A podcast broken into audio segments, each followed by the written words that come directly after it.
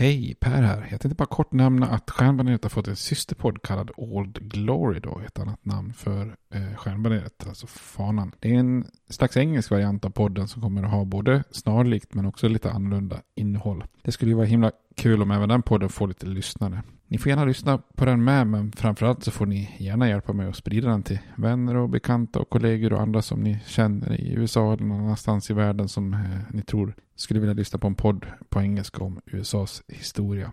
Tack, det var bara det jag ville säga. Nu kommer avsnittet. Hej då!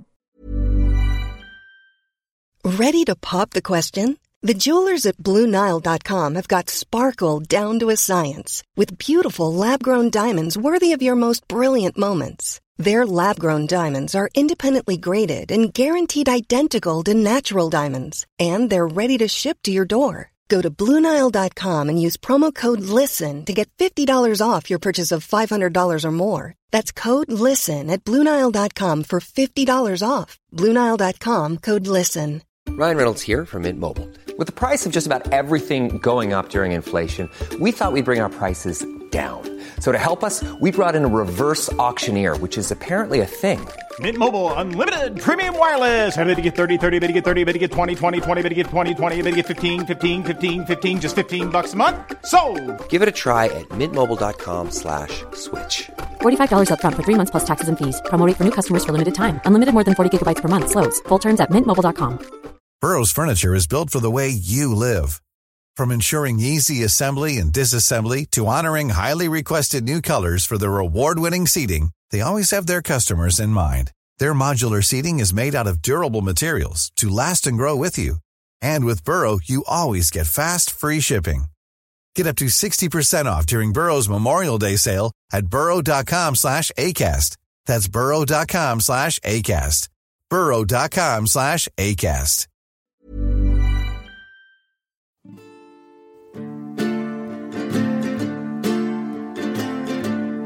We hold these truths to be self-evident, that all men are created equal, that they are endowed by their Creator with certain unalienable rights, that among these are life, liberty, and the pursuit of happiness.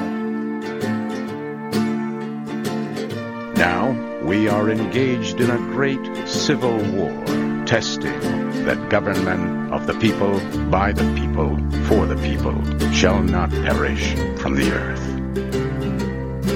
And so, my fellow Americans, ask not what your country can do for you. Ask what you can do for your country. I have a dream. My four little children will one day live in a nation where they will not be judged by the color of their skin, but by the content of their character. Mr. Gorbachev, tear down this wall. I did not have sexual relations with that woman, Miss Lewinsky. Hej och välkommen till Stjärnbaneret, en podcast om amerikansk historia med mig Per Fjärdingby. Där jag tänkte att jag skulle fortsätta eh, översiktsserien, själva huvudserien i, i den här podden. Och eh, det blivit en liten paus här. Ni som eh, följer den i realtid eh, märkt att det inte kommer ett avsnitt på några veckor. Eh, ibland kommer verkligheten emellan. Eh, men eh, nu tänkte jag skulle återuppta Eh, serien här och eh, precis när det har blivit sommarvarmt så har vi istället kommit fram till mer eller mindre det kalla kriget då. Så vi har ju tittat lite grann eh, senast i serien på andra världskriget och eh, som ni mm, som alla vet så är det ju en väldigt stor och omtumlande händelse eh, som påverkar hela världen i princip och eh, det är klart att efter en så, ett sånt krig så, så står ju världen med väldigt många utmaningar, nya maktstrukturer, eh, stater som har fallit, stater som har segrat, eh, allianser som, som är frågan om de håller samman och så vidare. Så att eh, USA kommer ju gå in i det här, som ni alla vet, in mot kalla kriget och en slags kamp med Sovjetunionen. Och i det här första avsnittet så tänkte jag att vi skulle kolla lite grann på hur det ser ut efter kriget och när den här så kallade järnridån som Churchill myntade faller över eh, Europa. Då. Och sen så fortsätter vi framåt här eh, med kalla kriget och eh, slutet av 40-talet och början av 50-talet. Innan dess så eh, fortsätter jag lite grann serien om öl också. Eh, vi har ju gått igenom de här klosterölsstilarna, eh, trappistölar och så vidare. Stilar som enkel och dubbel och trippel och kvadruppel och eh, apt och blond, brun.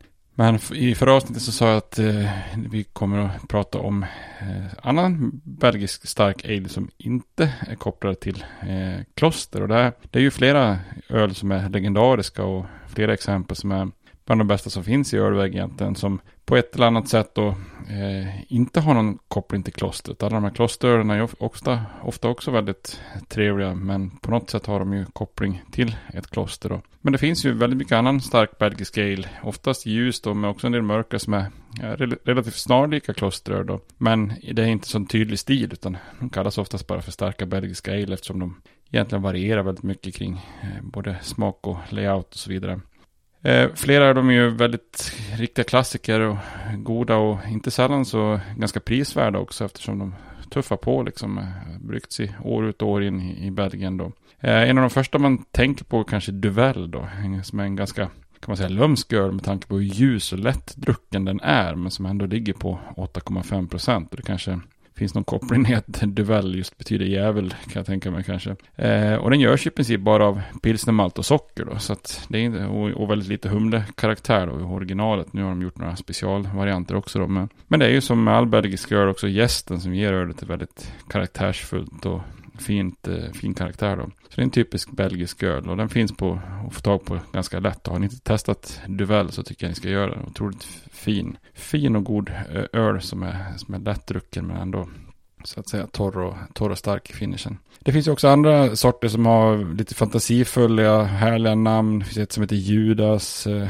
kanske snarare liksom tvärtom mot klostret. Han heter Djävulen och Judas och så vidare. Eh, en, en, man kan lyfta fram är Delirium Tremens då. Eh, en öl som har en fantastisk eh, layout på flaska och etikett och eh, en rosa, en rosa elefant på sig. Och, och, och så finns det en mörk kusin som heter Delirium Noctrum. Och det är ju nästan som man blir halvlullig bara att se på de här flaskorna och etiketterna då. Eh, som ju är helt fantastiska färgexplosioner. Eh, en annan som också mm, jag kan rekommendera att testa är en öl som heter Golden Drak. Som har just en gyllene drake på etiketten och på en annars så här klassisk bullig liten belgisk flaska då som är helvit. Så att de här flaskorna sticker verkligen ut och jag måste säga att ölet inuti är ju också eh, sticker ut också väldigt, väldigt positivt. Då.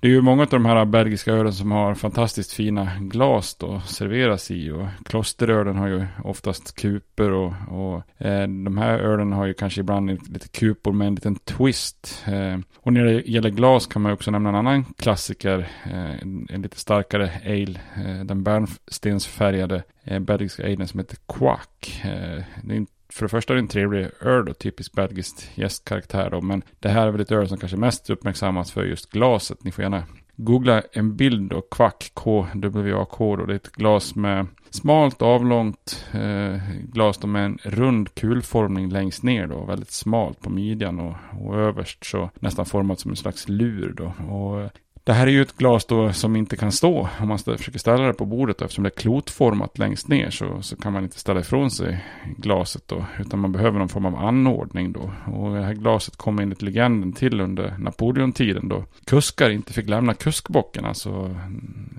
ja, kuskbocken, alltså där, där man sitter och kör. Eh, och Paul Quack som grundaren hette, han skapade helt enkelt ett glas som kusken kunde med enkelhet bara hänga i en klyka på kuskbocken då. Så att man eh, kunde sitta där och dricka. Och numera så kommer oftast glaset då med en snygg träställning som kan fungera som, som en sån klyka och hänga glaset på då. Och så har den här träställningen ett handtag. Och det finns ju singel, alltså för ett glas. Ibland finns det ställningar för två eller fyra glas. Och I Belgien på vissa ställen så finns ju bord som har en sån här klyka så du kan hänga det på sidan av, av bordet då. Och just alla de här klassiska ölen med fantastiska namn och historier och glas är ju ett väldigt bra tecken på just öllandet Belgien. Då det finns ju inget annat land som har ett så brett och spännande utbud av, av öl och ölstilar. Och så har ni aldrig varit i Belgien så är det värt ett besök egentligen bara för att eh, odla ölintresset. Då. Så försök att få tag på någon av de här fantastiska ölen. Duvel, Delirium Tremens, Delirium Noctrum, Golden Drak, Quack eh, och så vidare. Nästa vecka tänkte jag att vi skulle ta en, en liten så här, vad ska man säga, kusin till klosterölar och belgiska ale. Eh, en ölstil som har blivit väldigt populär på, på senare år som heter Saison. Och då kan man försöka få tag på den klassiska Saison DuPont från Brasserie DuPont. Eh, men det finns också Saison Bock. Eh, eh, Oppigårds, svenska bryggeriet, har gjort en Saison Naturell och även eh, det här svenska klosterbryggeriet Vreta har gjort Nunnans skördeöl som skvallrar lite grann om vad det är för typ av öl då. Men vi pratar mer om den i nästa avsnitt.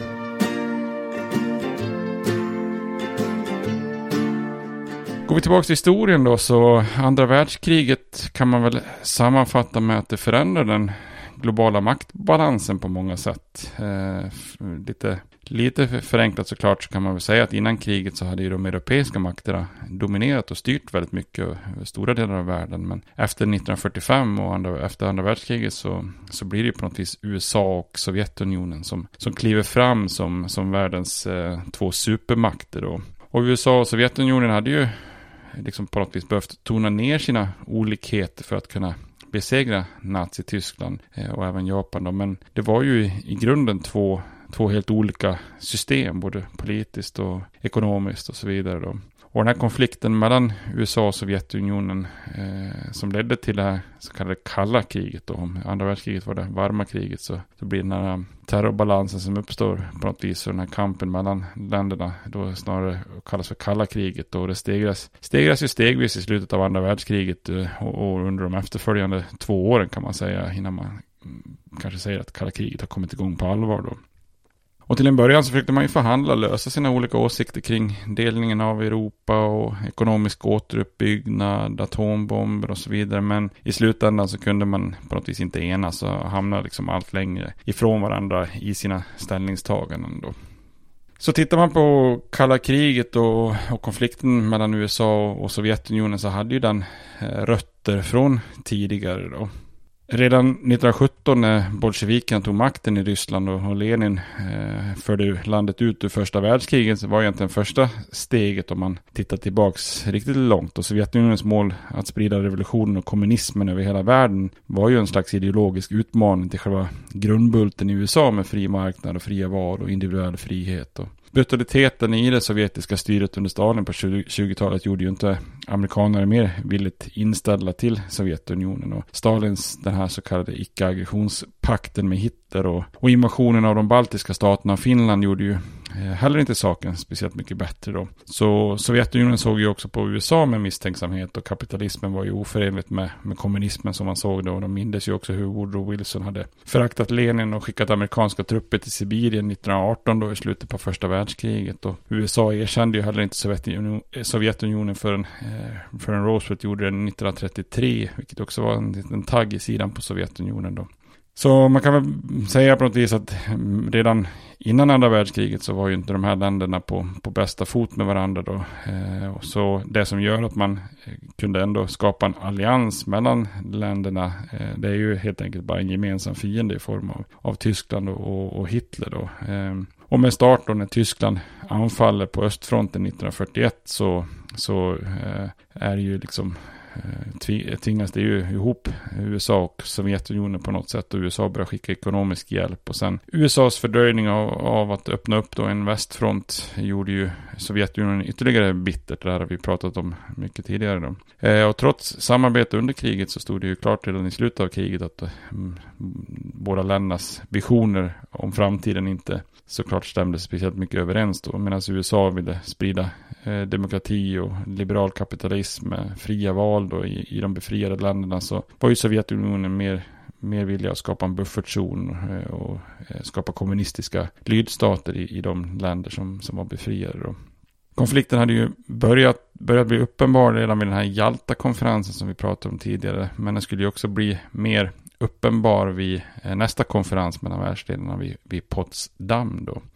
Och när det gäller Potsdam då så är det ju den nya presidenten Harry Truman som, som representerar USA och han hade ju extremt liten erfarenhet av internationella frågor. Han hade ju heller inte på något sätt egentligen involverats alls av Roosevelt i utrikespolitiken. Och en viktig skillnad mellan de båda presidenterna var ju att Truman inte alls litade på Sovjetunionen och, och, och föraktade Stalin. Och, eh, Truman hanterade Sovjetunionen betydligt mindre flexibelt och han, han hade bara varit i visa, Vita huset några dagar innan han började uttrycka sin tuffare inställning mot Sovjetunionen och kritiserade landet för att bryta mot överenskommelser från hjältar då. och han var Truman var ju en man som ibland varit så rakt på sak och när Truman kritiserade den sovjetiska utrikesministern Molotov för att inte följa Jalta-överenskommelsen protesterade ju Molotov och sa att han aldrig någonsin blivit tilltalad på det här sättet någonsin i sitt liv då. Han var helt enkelt kränkt i ordets rätta bemärkelse. Och då svarade bara Truman kort, kort, kort och gott Carry out your agreement, agreements and you won't be talked to like this. Så att uh, han är börjar väl lite oflexibelt där, sätter hårt mot hårt då. Eh, samtidigt var ju Trumans förhandlingsutrymme i slutet av kriget ganska dåligt och USA var ju fortfarande involverat i kriget med Japan och Truman kunde ju inte gärna riskera en ny väpnad konflikt i Europa mot eh, Sovjetunionen och Stalin då. Så i juli 1945 efter att Tyskland kapitulerat, men innan Japan gjort det då så träffades Truman och Churchill och Stalin i, i Potsdam då, som jag tror är en förort till eh, Berlin då. Eh, och det var där man bland annat delade upp Tyskland i fyra ockupationszoner som kontrollerades av segermakterna och, och bestämde att eh, nazistiska organisationer skulle vara förbjudna och att tyskarnas krigsförbrytelser skulle tas upp i en internationell domstol då, det som ledde till de här kända Nürnberg-rättegångarna. Eh, och vid den här Potsdam-konferensen så kom konflikten mellan väst och öst som skulle prägla kalla kriget och, och bli väldigt tydligt. Och mycket av motsättningarna berodde ju på den förändrade militära situationen efter Jalta-konferensen. För att eh, Sovjetunionens röda armé hade flyttat fram sina positioner och, och kontrollerade ju helt enkelt Östeuropa och stora delar av Asien. Eh, Stalin hade inte efterlevt sin del av vad man kommit överens om vid Jalta och Stalin var ju väldigt intresserad av att ta resurser och industri från Tyskland till exempel för att återuppbygga sitt eget lands förstörda ekonomi då, medan USA och de västallierade fruktade att de skulle behöva stå för hela kostnaden att bygga upp Tyskland igen då. Eh, och de här motsättningarna var ju det som ledde till att Tyskland delades in i fyra tydliga ockupationszoner då, där USA, Frankrike, Storbritannien och Sovjetunionen ansvarar för varsin zon då. Det var ju också i samband med Potsdam som Truman varnade Japan då om att de skulle utsättas för förödelse om de inte kapitulerade. Eh, och på konferensen så ger också Truman lite hintar till Stalin om att man i USA faktiskt hade lyckats att ta fram atombomben då. Eh, och utifrån den här senare utvecklingen eh, när man släpper då atombomberna eh, över Hiroshima och Nagasaki så, och kopplar inte kalla kriget så kanske inte är så konstigt att några tycker att atombomberna snarare är, utgör inledningen på kalla kriget snarare än, än slutet på, på andra världskriget. Då.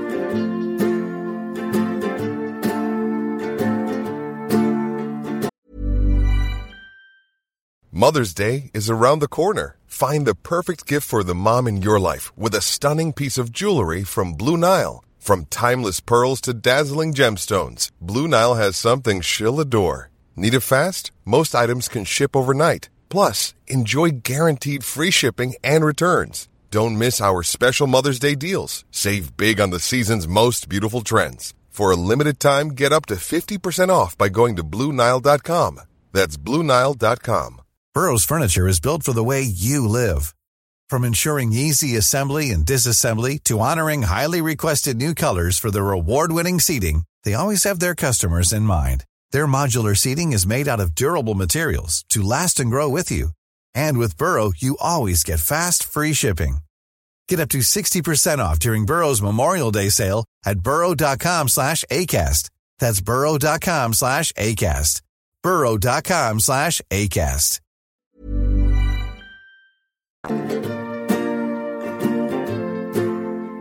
Den här vägen framåt då, att dela geografiska områden i varsin intressesfär då, när man inte kommer överens, eh, som man då började göra med bland annat Tyskland, Österrike och så vidare. Det skulle ju bli en väldigt viktig grundbult i kalla kriget och, och i sin tur då leda till ett delat Europa. Eh, västmakterna hade ju befriat västra Europa och Skandinavien och Italien medan Sovjetunionens röda armé hade flyttat fram sina positioner i Östeuropa hela vägen ner till, till Balkan i princip. Och Stalin ville ju eh, ha Östeuropa som en buffertzon. Eh, särskilt Polen var ju väldigt eh, viktigt för Stalin då. De ville till, till vilket pris som helst ha lojala kommunist, kommunistiska styren i de här länderna.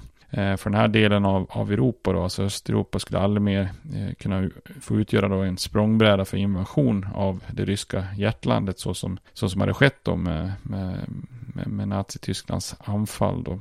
USA och västmakterna ville ju istället se att liksom folket i de befriade länderna i fria val själva skulle välja styre då. De ville ju inte ha någon form av kommunistiskt kupp. Och, och det här var ju kruxet liksom. Sovjetunionen såg ju fria val som, som samhällsfarliga eftersom de visste att, ett demokratiskt, att demokratiskt valda regeringar riskerar att vara fientligt inställda mot Sovjetunionen. Eh, de ser det lite som en kapitalistisk kupp då, som precis som västmakterna ser det som en kommunistisk kupp om man om man eh, inför kommunistiskt styre. Då. Istället så, så såg man ju under kalla krigets inledning till att de här så kallade satellitstaterna som de blev kallades i Östeuropa fick kommunistiska regimer som, som istället var lojala mot Stalin. Då. Eh, fria val, det, det struntar man i och inga internationella observatörer godtogs då. Och som man kommer att se sen under årens lopp så om det skedde protester och uppror så slogs de ju snabbt ner av, av militären i i, i Östeuropa, de stöd från Sovjetunionen. Så den här uppdelningen av Europa från Baltikum vid Östersjön till Balkan och Adriatiska havet eh, får ju då namnet järnridån efter eh, Churchills beskrivning. Det här järnridåtalet är ju fascinerande i sig då. Churchill håller ju faktiskt talet under ett besök i USA vid ett eh, college i den lilla, lilla staden Fulton i Missouri 1946. Så det är ju ganska ganska oväntat eh, framträdande där, där det här kända citatet kommer då. Men det är i alla fall där på det här colleget som man fäller de här klassiska orden där då. From Stettin in the Baltic to Trieste in the Adriatic an iron curtain has descended across the continent. Och Tyskland var ju såklart en, en nyckel för uppdelningen av Europa då. De här temporära zonerna blev ju allt mer etablerade. Överenskommelsen vid Potsdam att hantera Tyskland som en ekonomisk enhet började eh, överges då. Sovjetunionen tog ju mängder av industriutrustning från sin zon då och fraktade till Sovjetunionen. Samtidigt som de tre övriga zonerna så började, började, efter den inledande lite hårda ockupationen så gav det ganska snabbt vika för en mer human behandling av befolkningen och en ekonomisk upprustning utav, utav eh, zonerna då. Och tanken om att slå ihop de här zonerna eh, blev ju, uppstod ju ganska snabbt och Västmakterna ville ju se ett tyskt eh, återförenande då. Tanken av ett enat Tyskland, det var ju emellertid någonting som Sovjetunionen eh, absolut inte ville och därmed så inte intensifierar så de sin förvandling av, av sin zon då till ett kommunistiskt styre då. Eh, så här blir ju så att säga grunden till att det uppstår ett lite större Västtyskland och ett lite mindre Östtyskland blir ju skapat här genom, genom de här tre, eller de här fyra zonerna där, där tre stycken blir Västtyskland sen då. Samtidigt så konsoliderar ju Stalin också sitt grepp om Östeuropa då. De här kommunistiska regimerna infördes ju i Polen, Ungern, Rumänien, Bulgarien. Man gick försiktigt fram då för, i början för att inte provocera väst. Men via sådana här kommunistiska styren så kopplade man greppet i öst. Och spiken i kistan kommer ju kan man säga 1948 i Tjeckoslovakien när en kommunistisk kupp genomfördes eh, som slog ner då det demokratiska styret i, i Tjeckoslovakien då. Och delningen av Europa var ju på många sätt en effekt av andra världskriget och präglades ju av de här ideologiska förtecknen då. Båda sidor kan man säga försökte föra över sina värderingar, då, både politiska och ekonomiska, till de områden som respektive arméer hade befriat. Och, och därmed blev ju positionerna oerhört låsta. Sovjetunionen var lika ovilliga att dra tillbaka sina intressen från Östeuropa som USA och Storbritannien var att dra tillbaka sina intressen från Frankrike, Tyskland och Italien. Då. Eh, och västmakterna började ju då eh, se sin forna allierade Stalin som i princip nästan lika farlig som Hitler hade varit innan kriget. Och precis som Tyskland försökte dominera Europa och, och delar av världen så började man helt enkelt se Stalin som en lika aggressiv diktator som ledde en kamp om att sprida kommunismen över hela världen då. Så nu har det ju uppstått då liksom ganska snabbt efter kriget så uppstår ju då ett delat Europa då, den här järnridån. Eh, man ska ju också, tycker jag, lägga an ett historiskt perspektiv på den här delningen. För delningen eh, för liksom Centraleuropa var ju inte heller riktigt logiskt historiskt heller. Det här är någonting man ofta glömmer bort eh, under senare delar av kalla kriget. Att delningen av, av ett öst och västeuropa, eh, grunden till det kommer ju väldigt långt tillbaka historiskt. Liksom i delningen mellan öst och västrom som sker år 395 redan då. Det är ju en tydlig kulturell och religiös delning där, eh, liksom mellan det som blir eh, ortodox, eh, Konstantinopel styrt och sen Moskva styrt ortodox kristenhet och, och, det som i, i, blir katolska väst som sen då i sin tur delas upp i protestantiskt och katolsk nord och syd. Då. Men den här tydliga delningen eh, gör ju att länder som Baltikum, Polen, Ungern, Tjeckien, Slovakien och delar av, av västra Balkan har ju på något vis kulturellt och, och intressemässigt väldigt mycket tillhört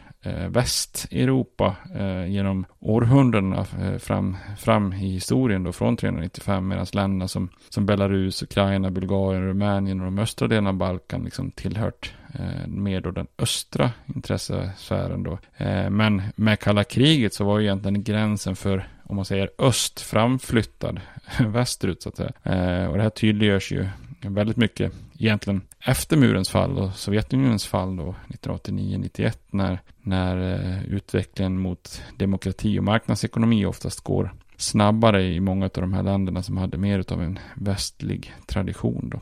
Ja, nu vart det lite stickspår men eh, det får ni, det får ni acceptera om ni lyssnar på den här podden när jag, när jag hoppar bortanför mina punkter.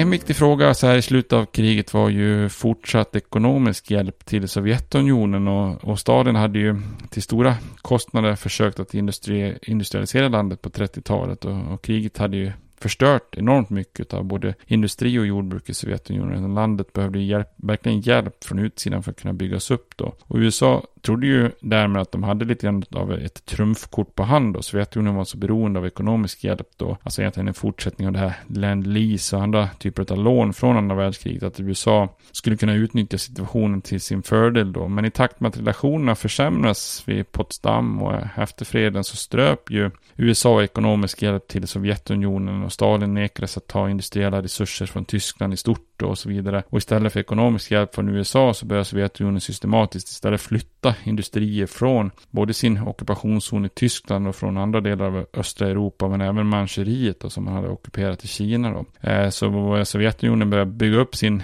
eh, ekonomi då eh, på sitt eget sätt kan man säga och det här gör ju att bitterheten mot USA ytterligare då eh, fördjupades då en aspekt av det som ska bli kalla krigets inledning eh, som överskuggar mycket annat var ju atombomben och det här nya supervapnet som USA använde mot Japan väckte ju många svåra frågor och dilemman för de andra länderna, både allierade och fiender och få saker påverkar väl kanske förhållandet mellan USA och Sovjetunionen så mycket som atombomben. Eh, Roosevelt och Churchill hade ju aldrig informerat Stalin om, om atomprojekten och uh, hållit det hemligt. På sätt och vis hade man nästan lagt uh, grunden till misstro och upprust, upprustningsproblematiken uh, för efterkrigstiden redan där då. Stalin hade ju visserligen via spioner kunskap om Manhattan-projektet redan 1943 och han hade ju också skapat ett eget program för att utveckla atombomber. Men redan när Truman hintade om att USA har tillgång till atombomben vid Potsdam så hade ju Sovjetunionen kommit relativt långt i sin egen utveckling av atombomben. Då. Redan från start var ju positionerna låsta. USA föredrog ju att kunna rusta ner sin konventionella militära förmåga och, och liksom också förlita sig lite mer på atombomben. Och även om man föreslog begränsningar och internationell inspektion och övervakning så innebar USAs plan att man gärna ville behålla sitt monopol på atombomben under många år då.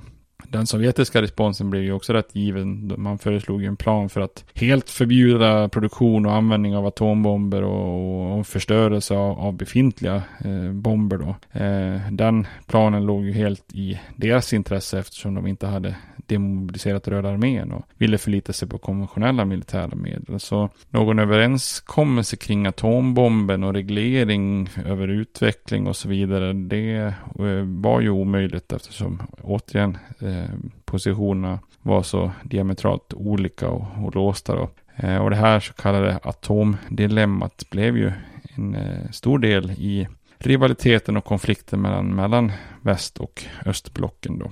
Så kalla kriget blir ju på något vis ett faktum där. Europas delning, båda sidors försök att maximera de vinster och framsteg som man har gjort i slutet av kriget och så dilemmat kring atombomben ledde till en situation med två supermakter, USA och Sovjetunionen, som inte litade på varandra och inte kunde hitta några gemensamma internationella lösningar på efterkrig, efterkrigstiden då.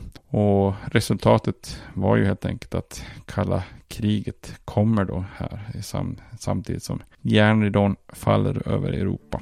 Men mer om kalla kriget i nästa avsnitt. Tills dess får ni ha det bra. Hej då! States like these and their terrorist allies constitute an axis of evil. And if the hippies and the yippies and the disruptors of the systems that Washington and Lincoln as presidents brought forth in this country will shut up and work within our free system of government, I will lower my voice. If the impeachment provision in the Constitution of the United States will not reach the offenses charged here, then perhaps that 18th century Constitution should be abandoned to a 20th century paper shredder. Therefore, I shall resign the presidency effective at noon tomorrow.